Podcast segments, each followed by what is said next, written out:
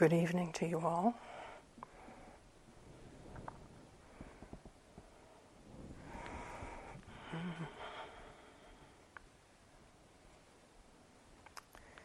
You've been laboring away with your, uh, your metta practice today.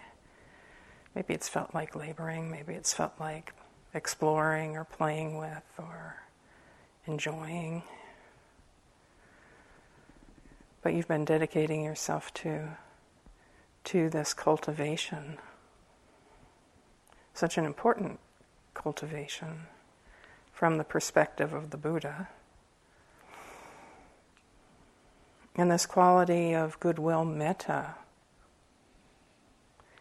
is the, the first quality of the heart that is developed and cultivated in the trainings called the Brahma Viharas, the Brahma Viharas.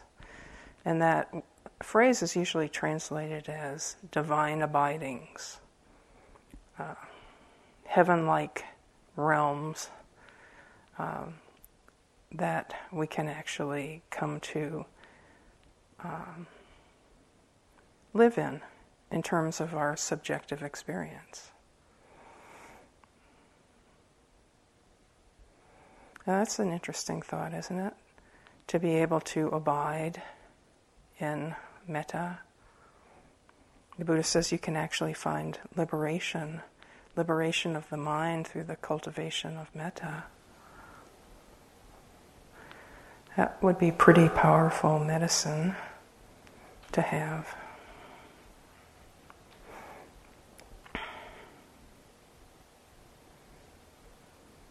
But it's not the only only medicine there in the Brahma Viharas because it's a, a suite of practices. There are actually four of them.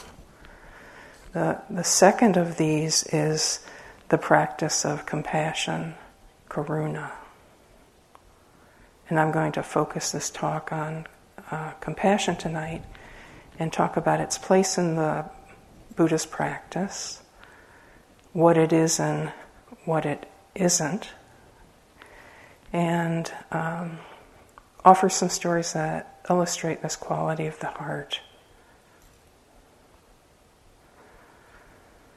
Those of you who know anything about the narrative of the life of the Buddha might know that he was raised in pretty luxurious and cosseted circumstances. So he was uh, the son of what's described as a, a king, and he was the heir apparent to the, the kingdom. And it said that uh, at the time of the Buddha's birth, uh, wandering holy man came to the palace and told his father that the child that was being born or had just been born was a was a very very special person and that this person had the karma to go one of two ways he would either become a world ruler. In other words, take daddy's job and, you know, far surpass him. Or he would become a renunciate seeker of truth. He would be someone who was looking to understand life and the world and to free his mind. So his father had a preference. you know what that's like. So it, it, said, and you know this is this is part of the hagiography of the Buddhist life, that uh, they set up the palace so that the Buddha really wasn't exposed to very much that was dissonant. Like they kept unpleasantry uh, away from him and they provided him with a lot of sense pleasures. And the Buddha talks about this in his own words when he talks about how he, he lived in a way that was refined, very refined. You know, how there were like special palaces for him for different seasons and you know all the the different flowers and lilies and the silks and the uh, the women and the music and all the rest of this, all the sense pleasures um, that could come with worldly power, if you want to put it that way. And uh, the story goes that the Buddha, Gautama, must have had an inkling of something because at one point he left his palace with his charioteer and outside of the protected confines of the palace he came across several different sights that affected him very deeply he came across, across someone who was old and decrepit in the way that old age can bring. He came across someone who was sick, and he came across someone who was dead. And he said to his charioteer, It is said, you know, what's going on with that person? you know, and that person, and that person. Does this happen often? and the charioteer basically said, Yeah, it happens to everybody. Um, and at that point, the Buddha says in his own wor- words, at that point, the vanity of youth entirely left me. Meaning it was time to put away silly things. Because if this was the universal truth, what do silly things do for you? And it said the last of the four sights that he saw was the sight of a renunciate, a person wearing the, the robes of a, a seeker practitioner. And his heart was, was moved to take up this path to find liberation, to figure out what was going on and how to be with it, how to work with it, how to free himself. But if you look further back in the story of the Buddha, it is said that many, many, many, many years before, he had actually, in another life, been a person standing on the street when the then Buddha came by. And when he saw the then Buddha, that his heart was so moved by the seeing of a completely liberated and realized person and the power of their presence that he actually made a vow that in some future lifetime he would obtain liberation of heart and mind for the benefit of all beings. That he would become the next person to come and through self effort again find and revive the liberation teachings and offer them to beings so they could be free. And this was done out of compassion. So the whole undertaken, undertaking rests upon and is an expression of compassion. This altruistic intention to find liberation for the benefit of all beings. So that is what he, he was about. And you can probably see why Gautama Buddha's seeing of suffering when he left the palace like prompted something really deep in him to go on the search again, to leave everything and to go on the search again to try to find an answer to this suffering.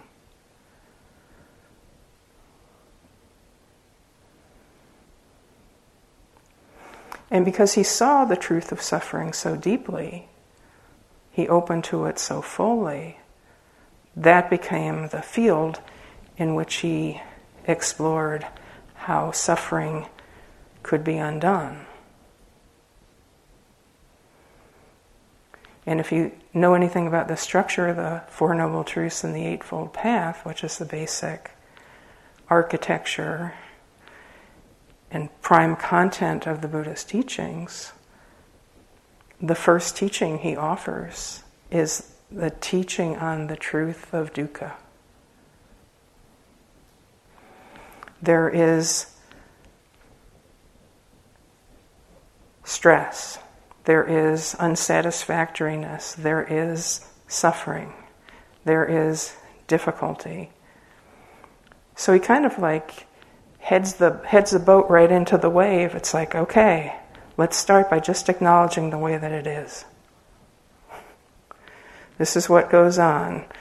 And he talks about old age, sickness, and death, sorrow, lamentation, and grief, separation from what is loved, contact with what we don't like. You know, the full list of what we experience as human beings because it's baked into the cake. And not just for human beings, but we have the cognitive capacity to kind of like let things resonate, resonate uh, and have a generalized insight about the truth of, of dukkha in a way that maybe, you know, more simple animals like, you know, a dog might not. I mean, dogs can understand something about death when it happens, but it's not like, you know, my dog Kevin, you know, sits on his bed and like ponders his impermanence or anything. I don't think he does. Although he does take advantage of every moment of enjoyment that he can possibly get. So the Buddha starts with, with suffering, and the whole system is designed to free the mind by understanding how suffering is caused and by putting together a strategy to undercut the causes of suffering and the conditions under which suffering arises to eliminate it.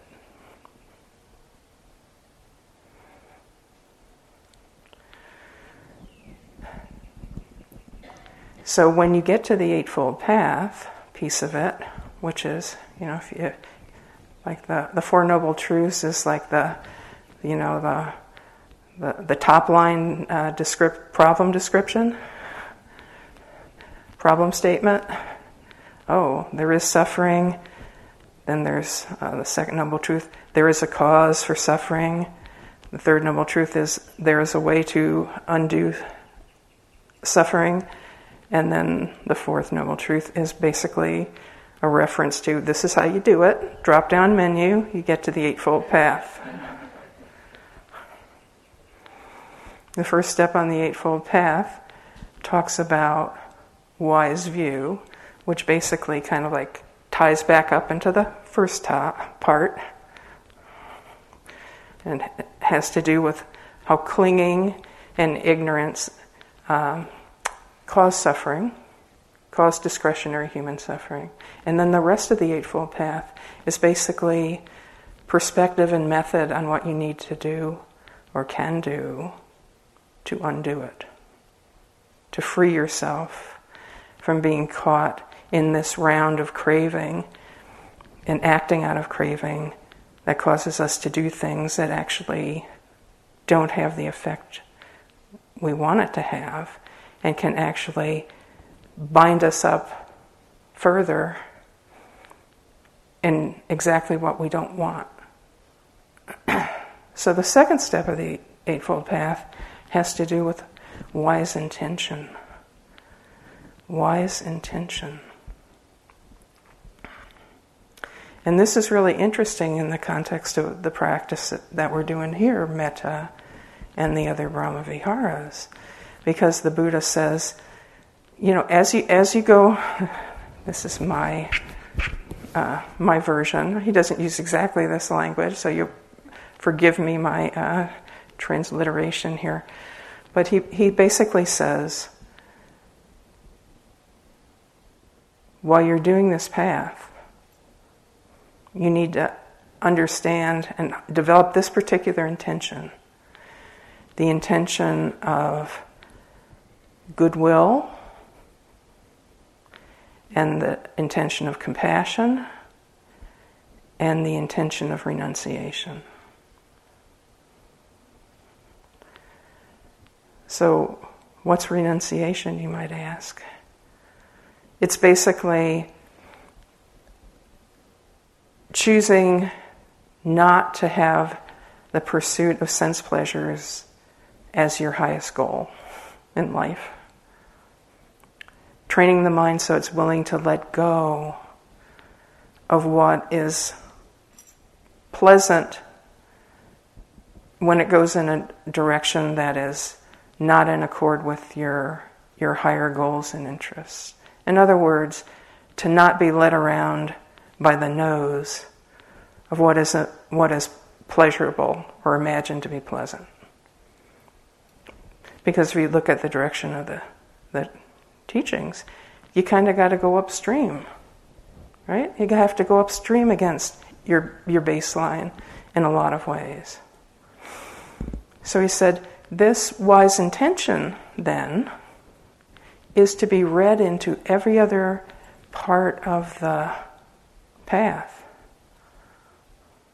So, if you look at um, at some of the steps on the Eightfold Path that fall after, there are steps that have to do with ethics, wise speech, wise action, wise livelihood. So, what's that about? It's about non harming. Non harming is kind of a, a basic plat- intention of non harming is a basic platform and expression of compassion as well as wisdom, right? It's like I don't want to do things that are going to mess myself up, make myself suffer. I don't want to do things that are going to make other people suffer. I don't want to go that way. When you get to wise, wise effort, the Buddha talks about basically understanding that some behaviors, some intentions are skillful and onward leading, meaning they're going to get you going towards what you want and some are unskillful and are expressions of delusion, and if followed, will take you where you don't want to go. And he says, the ones that are the road that are going to take you to where you want to go, those you want to develop and cultivate. These other ones, like the you know the bad exit off the freeway, you don't want to go there. Those you want to those you want to let go of. Those you want to not act on. So all of this is about clarification about causation. What leads to what? And he's kind of spelling it out. So you've got a map.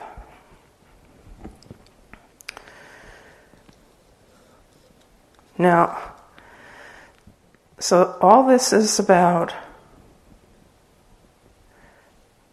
trying to keep ourselves out of trouble and make ourselves wiser and happier and to cultivate well being and to act in a way that supports the well being of others and contributes to the, the happiness and well being of society and the planet.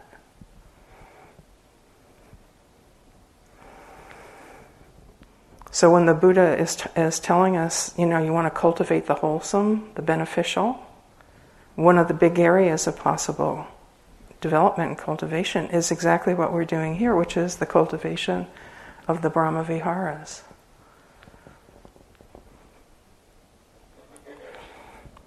Goodwill, metta, that's wise intention, right?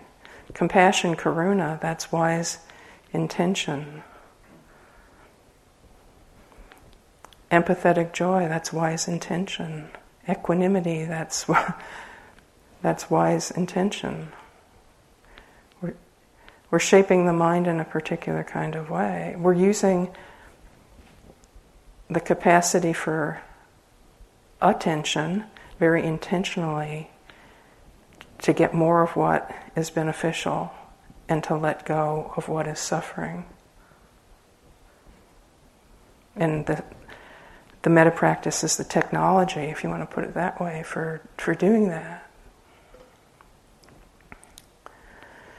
So,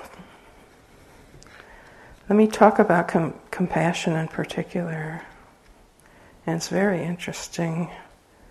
Well, first to say, if metta is wishing well for somebody, as if you know, sometimes I I'll describe it as it's it's the uh, if it were about to, if it were up to me mind, if it were if it were up to me, you would be happy. If it were up to me, you'd be healthy, right? If it were up to me, you'd be safe and at ease. And this is wonderful and beautiful expression of the heart. And then, of course, our cognitive reality testing minds, at some point, a little thought arises in your mind. And the thought is, yeah, but what about all the dukkha? right? What are we doing here? We're like wishing this and wishing this, and yeah. but what about the dukkha? So this is actually an intelligent question, right? Because what what are we saying? You know, it's like fairy godmother. You know, ding, ding, ding, ding. You know, pink sprinkles. But what, what about the circumstances when it's really clear, for instance, it's really obvious to us that there actually is suffering there, there's actually difficulty there. How does the, how does the awakened heart meet that? And the answer to that is, is compassion. Compassion. So it's said that metta is the first field of development for the other Brahma Viharas. So, first we orient the mind towards goodwill and care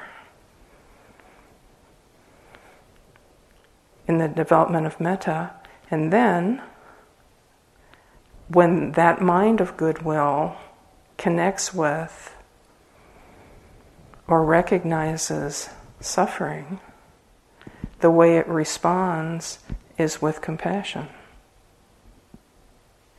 It said it trembles. There's a kind of quivering of the heart there. So, some of the compassion phrases that are often used in cultivation might be something like, May I be free from suffering and the causes of suffering. May you be free from suffering. May you be at peace. Those would be examples of compassion phrases. And we know this quality of the heart seems to be inborn. I can remember once uh, at my when my father passed away and my siblings and I, of course, were there with, with my mother at the funeral home.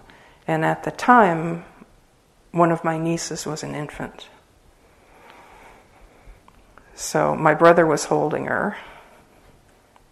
Like in one of his arms, the way he, hold, he used to hold her. Uh, he's a pretty strong guy. Hold her like that.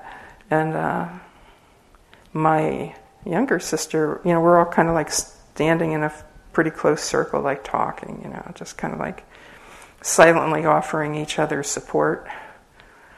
Um, and my younger sister, as we were standing there, started to cry. And it wasn't like a, you know, big explosive cry or anything. It was one of those cries where it was just, you know, grief and sorrow. And, uh, you know, she had taken care of my dad for most of his illness, along with my mom. And as she was just standing there, you know, trying to suppress, she was trying to suppress like a big outburst. Like a tear started to run down her cheek. And then another one. And it was really interesting what happened next because as I watched this, I watched my niece, who was less than a year old,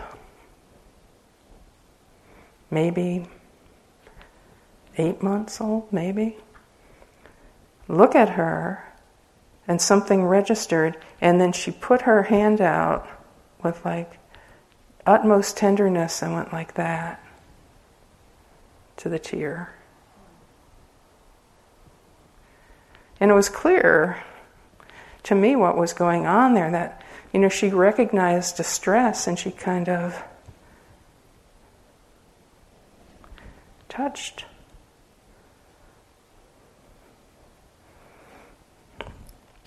When my dad, who was also a big, strong man like my brother, was in the hospital and was, was terminally ill. Uh, he had uh, non Hodgkin's lymphoma. So, you know, he kind of like got the chemo and everything, kind of like lost his hair and everything, you know. So, all these indignities that we experience. Um, so he was never like a religious, particularly religious sort of person. I can remember once he told me when my mother was insisting I go to church and I was refusing. it was causing within the house. Uh, I remember my dad coming upstairs to talk to me, and he and he said, "Your mother's upset." I said, Yeah. He says, You should go. I said, I'm not going. He said, Well, the way I look at it is maybe it's not true, but never hurts. Maybe it is. that was his rationale, right? So I wouldn't say he was like a deep believer or anything. but uh, it was interesting. There, there was. Uh, when he was in the hospital and he was being wheeled around, he started doing this this thing that was just kind of like spontaneous. When he would pass, you know, somebody else in a wheelchair or with an IV pole or etc. on the on the chemo floor, when he went by him, he would say, "Peace be with you."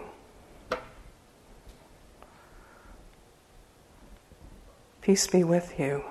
Where's that coming from? Right? There was, there was something uh, tender there and caring that was being expressed.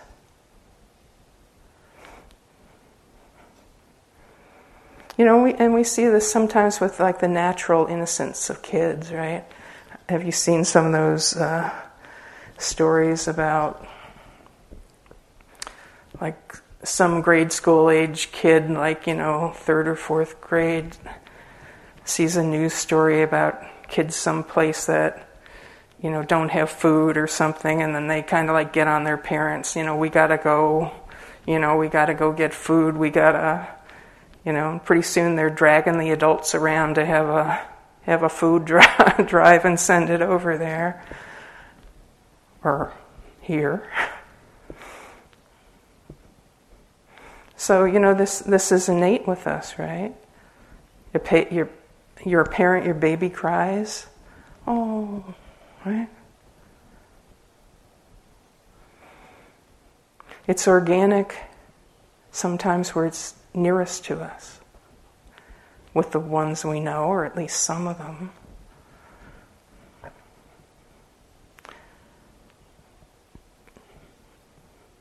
And then there's all the rest of them, the ones that aren't close to us, the other ones.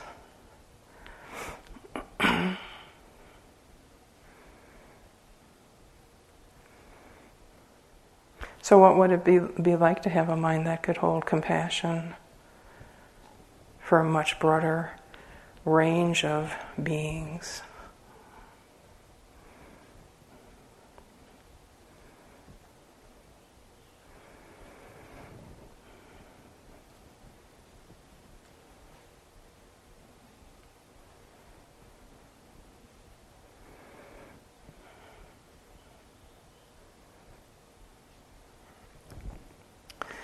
Few weeks ago when I was teaching at the Spirit Rock month long. We started at the, the end of February. It was the March retreat, which somewhat incongruently starts in February, late February. And as we were coming into the retreat, the Ukrainian situation was starting to unfold.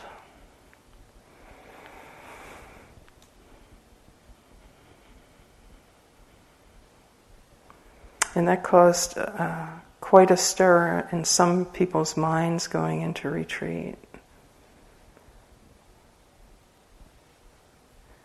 You know, because now you're going to go into seclusion, you're not going to know what's going on. You know, some people had connections there. And as the, the days went on, it became clear that it was going to be really bad then. Um, some senior teachers within our tradi- tradition decided that it would be a good thing to offer some online metta about what was going on in Ukraine. So, you know, they asked for volunteers to, to do this. And so I said I would do it. I would do one of these units. And I really wanted to do one of these units. Because if you look at my last name, some of you might recognize that it's acu- ac- actually Ukrainian. And as I was thinking about this, okay, we're going to be doing metta, we're going to be doing metta. How does metta fit?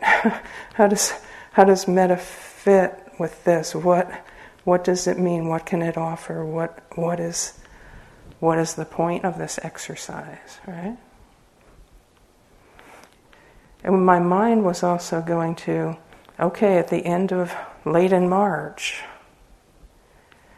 people are going to be coming out of retreat back into this world and all the news, and what are we going to tell them?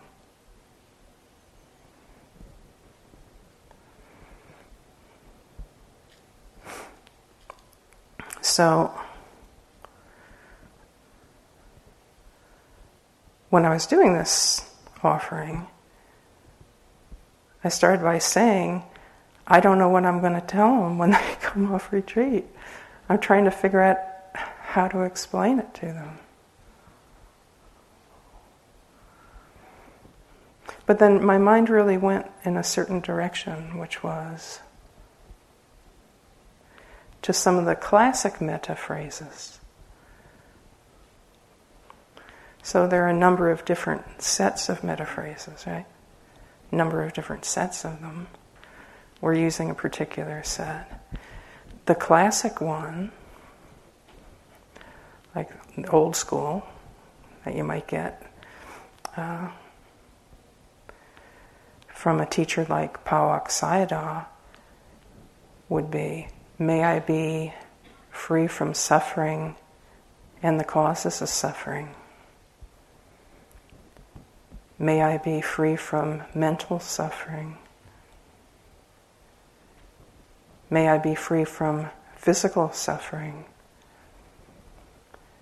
May I be well and happy.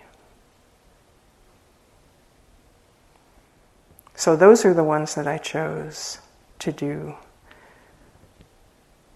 the metta offering because they directly acknowledged and responded to the actual truth of the situation.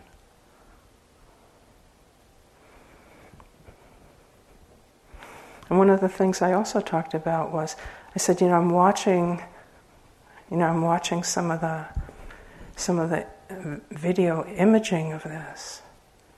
And as I'm watching it, I see it's like that guy's got my father's hands. You know, it's like that woman looks so like my sister.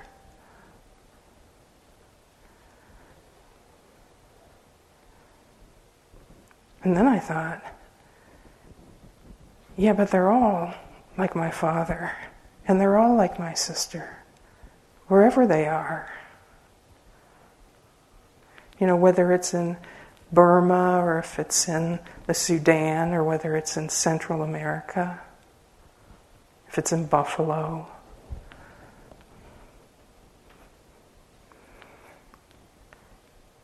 They're all all my relations. I can recognize my, some of my relations really clearly and immediately, and the heart is spontaneously responsive and compassionate.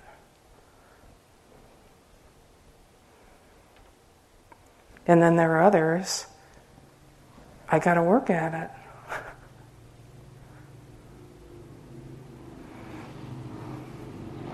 So these trainings are intended to move us from using the resources of our, our, our innate gift of empathy and compassion and care and concern, to take that, to strengthen it, and to help us be able to extend it wider and wider and wider and wider.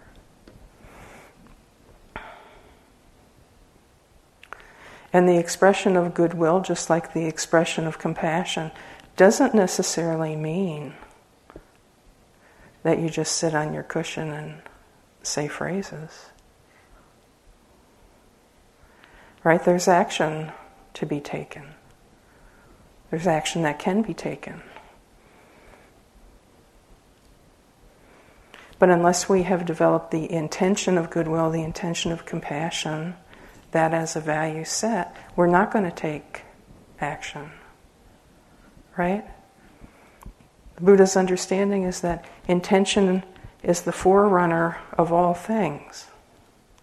So when we're sitting on the cushion, we're working with intention, the development and strengthening of intention, this reflex of the mind. And then it goes forth in actions of body and speech. It's not just sitting in our world enjoying the bliss.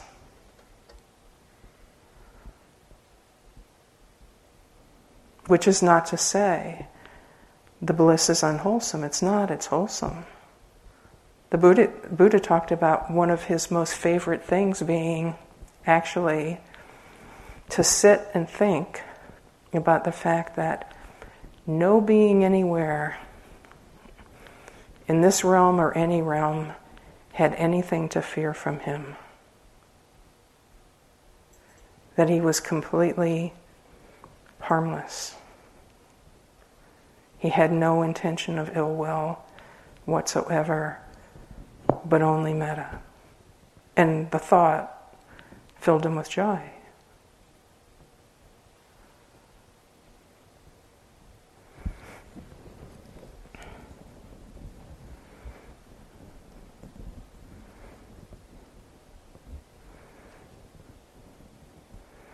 How can we begin the process of develop, developing some compassion for evildoers? Let's just say it.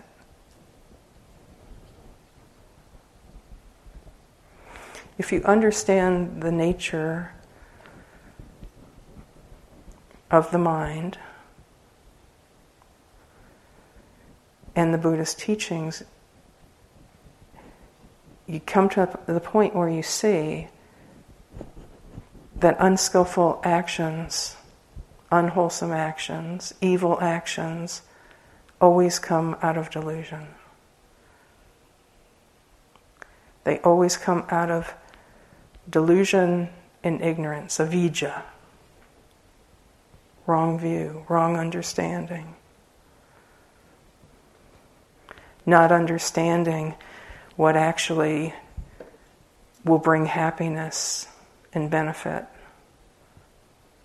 and then doing something that actually creates the opposite and that more deeply enmeshes the individual as well as the culture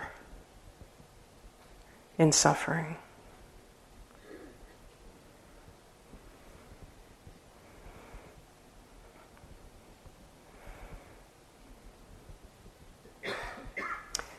I um, one of the things I've been doing since the the war began is learning some history of the, the area in depth.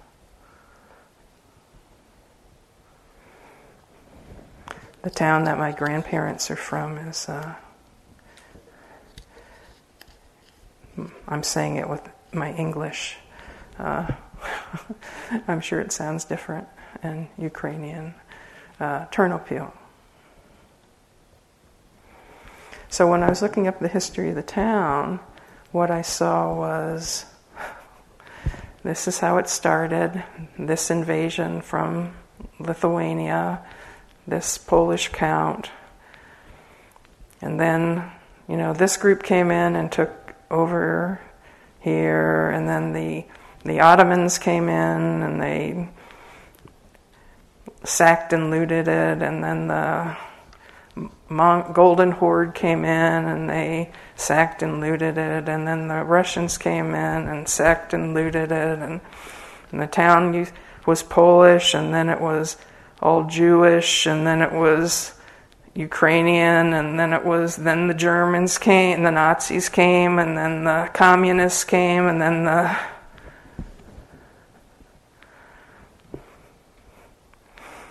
say they had a bad location.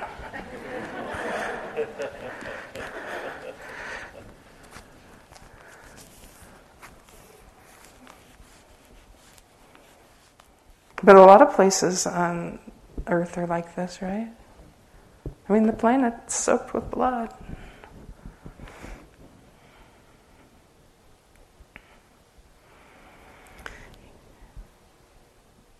We have minds that were kind of organized for living in relatively small tribal groups, a few hundred people, Everybody's probably biologically related in some kind of way.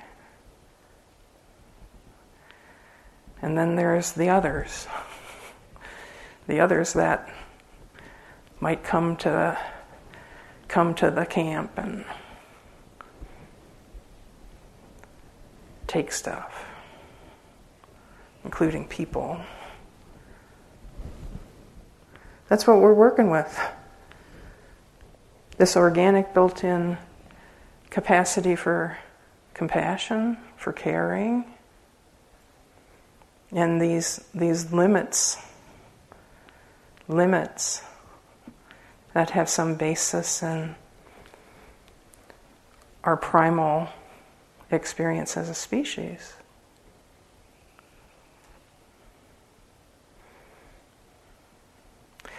So it's not a small thing or an inconsequential thing to learn to work with your mind to overcome these kind of primal limits and push it out.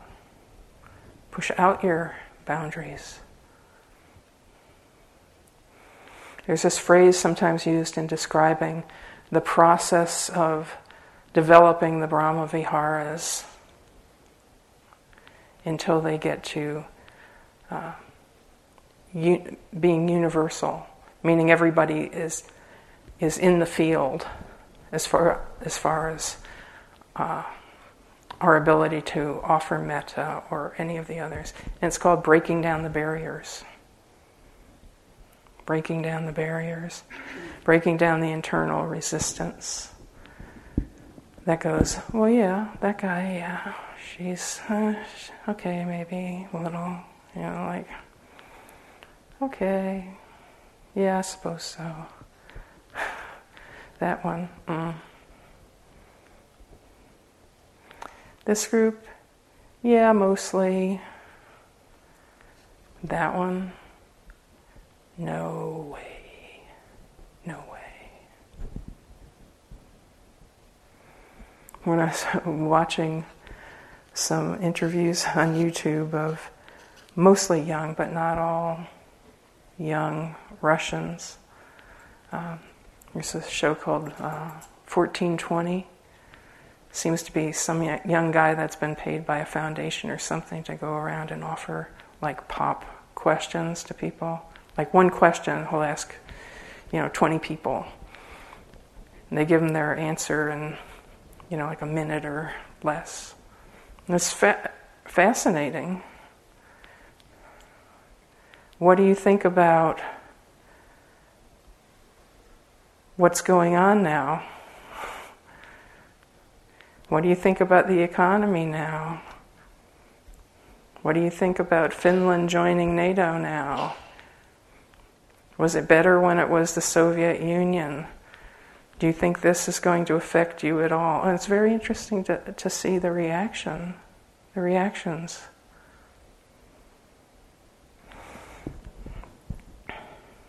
Because, first of all, you're seeing people in a cultural setting were to answer that kind of question directly on as it's being recorded, and you know it's going to be available to the world if it's recorded, right? And you can see that in their faces, you know? But still, 20% of them, I would guess, of the group, including some older ones, they're very against it and willing to say it. And then you see other people come right up to it, right up to it, and you can tell they kind of like, they're getting there, getting there, and then they just deflect, you know. But I don't know anything about politics. Da da da da da. It'd be good to have peace, but you know, I don't know what other, what our leaders are dealing with, and you know.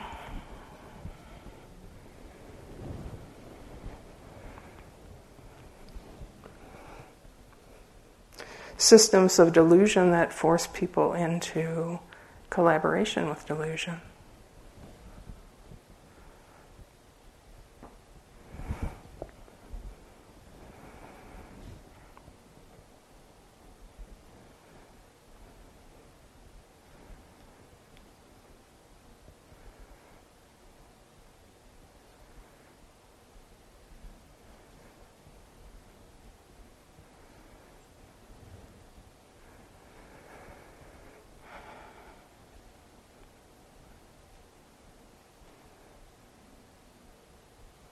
So I'm finding these days when I when I do my metta, which I've taken up as my primary practice for now.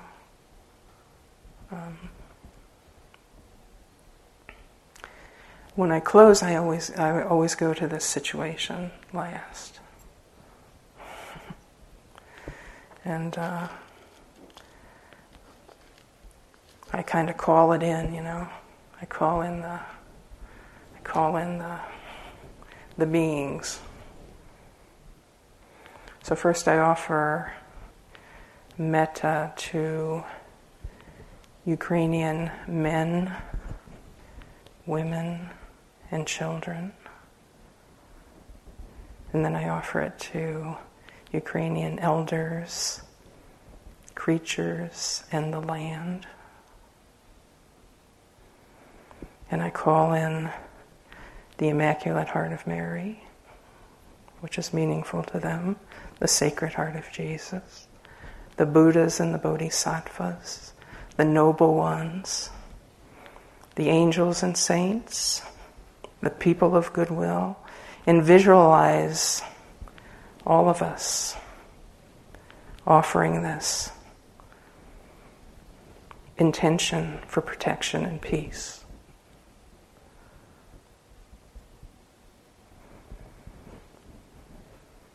And then I go to Russia. May the men, the women, the children of Russia be protected from harm and danger. May the elders,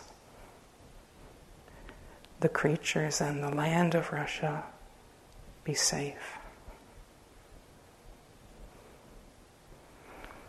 May the Buddhas and Bodhisattvas, the saints and the angels, the Immaculate Heart of Mary, the Sacred Heart of Jesus, the noble ones, people of goodwill. May we all come together and offer care and concern. May you be free from delusion. May you be safe. May you be at ease.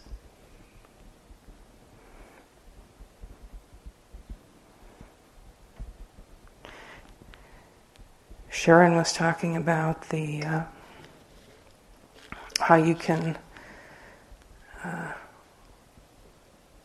you can't necessarily notice the progression of your practice on this moment to moment level, sitting on your cushion. Right? You're not necessarily seeing like big things happen, but it's in your life over the longer haul that you come to understand what's possible. So, what I noticed about this was my mind was equally willing to offer to both. Despite my uh, intellectual clarity and my emotional understanding of the evil that's being done.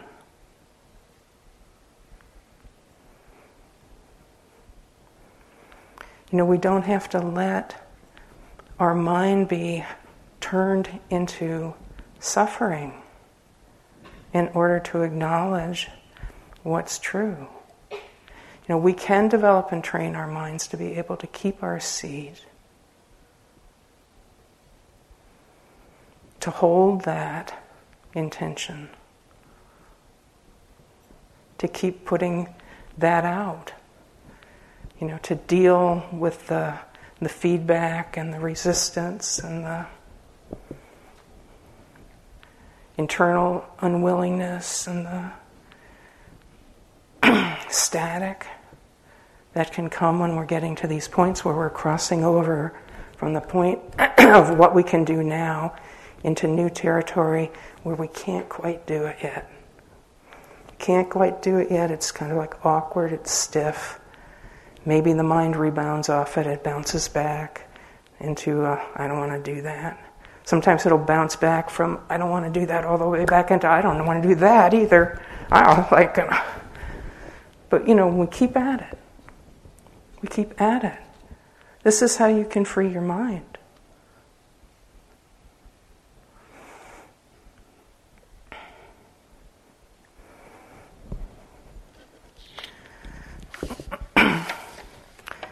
When we are talking about uh, what talks we are going to do, I said, I want to do the one on compassion. Sharon was on the call, and I said, it's not going to be sweet either.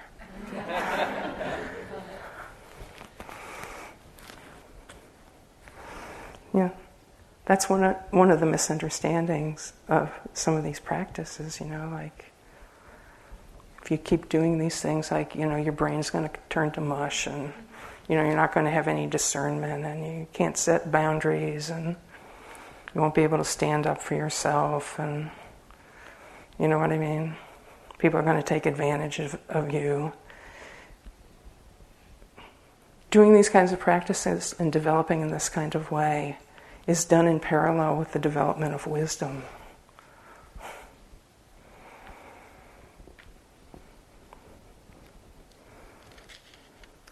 So it's possible to move in the direction of, you know, cultivating the wisdom piece as well as the heart piece.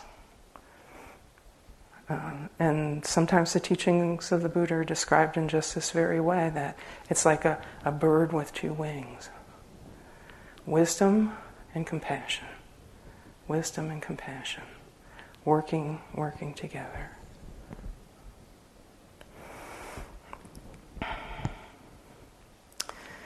So, my wish for you is that you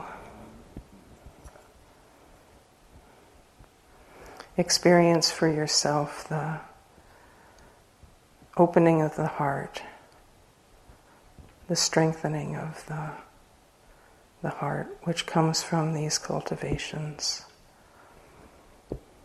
And that you continue on the road to liberating what is present and most beautiful within you.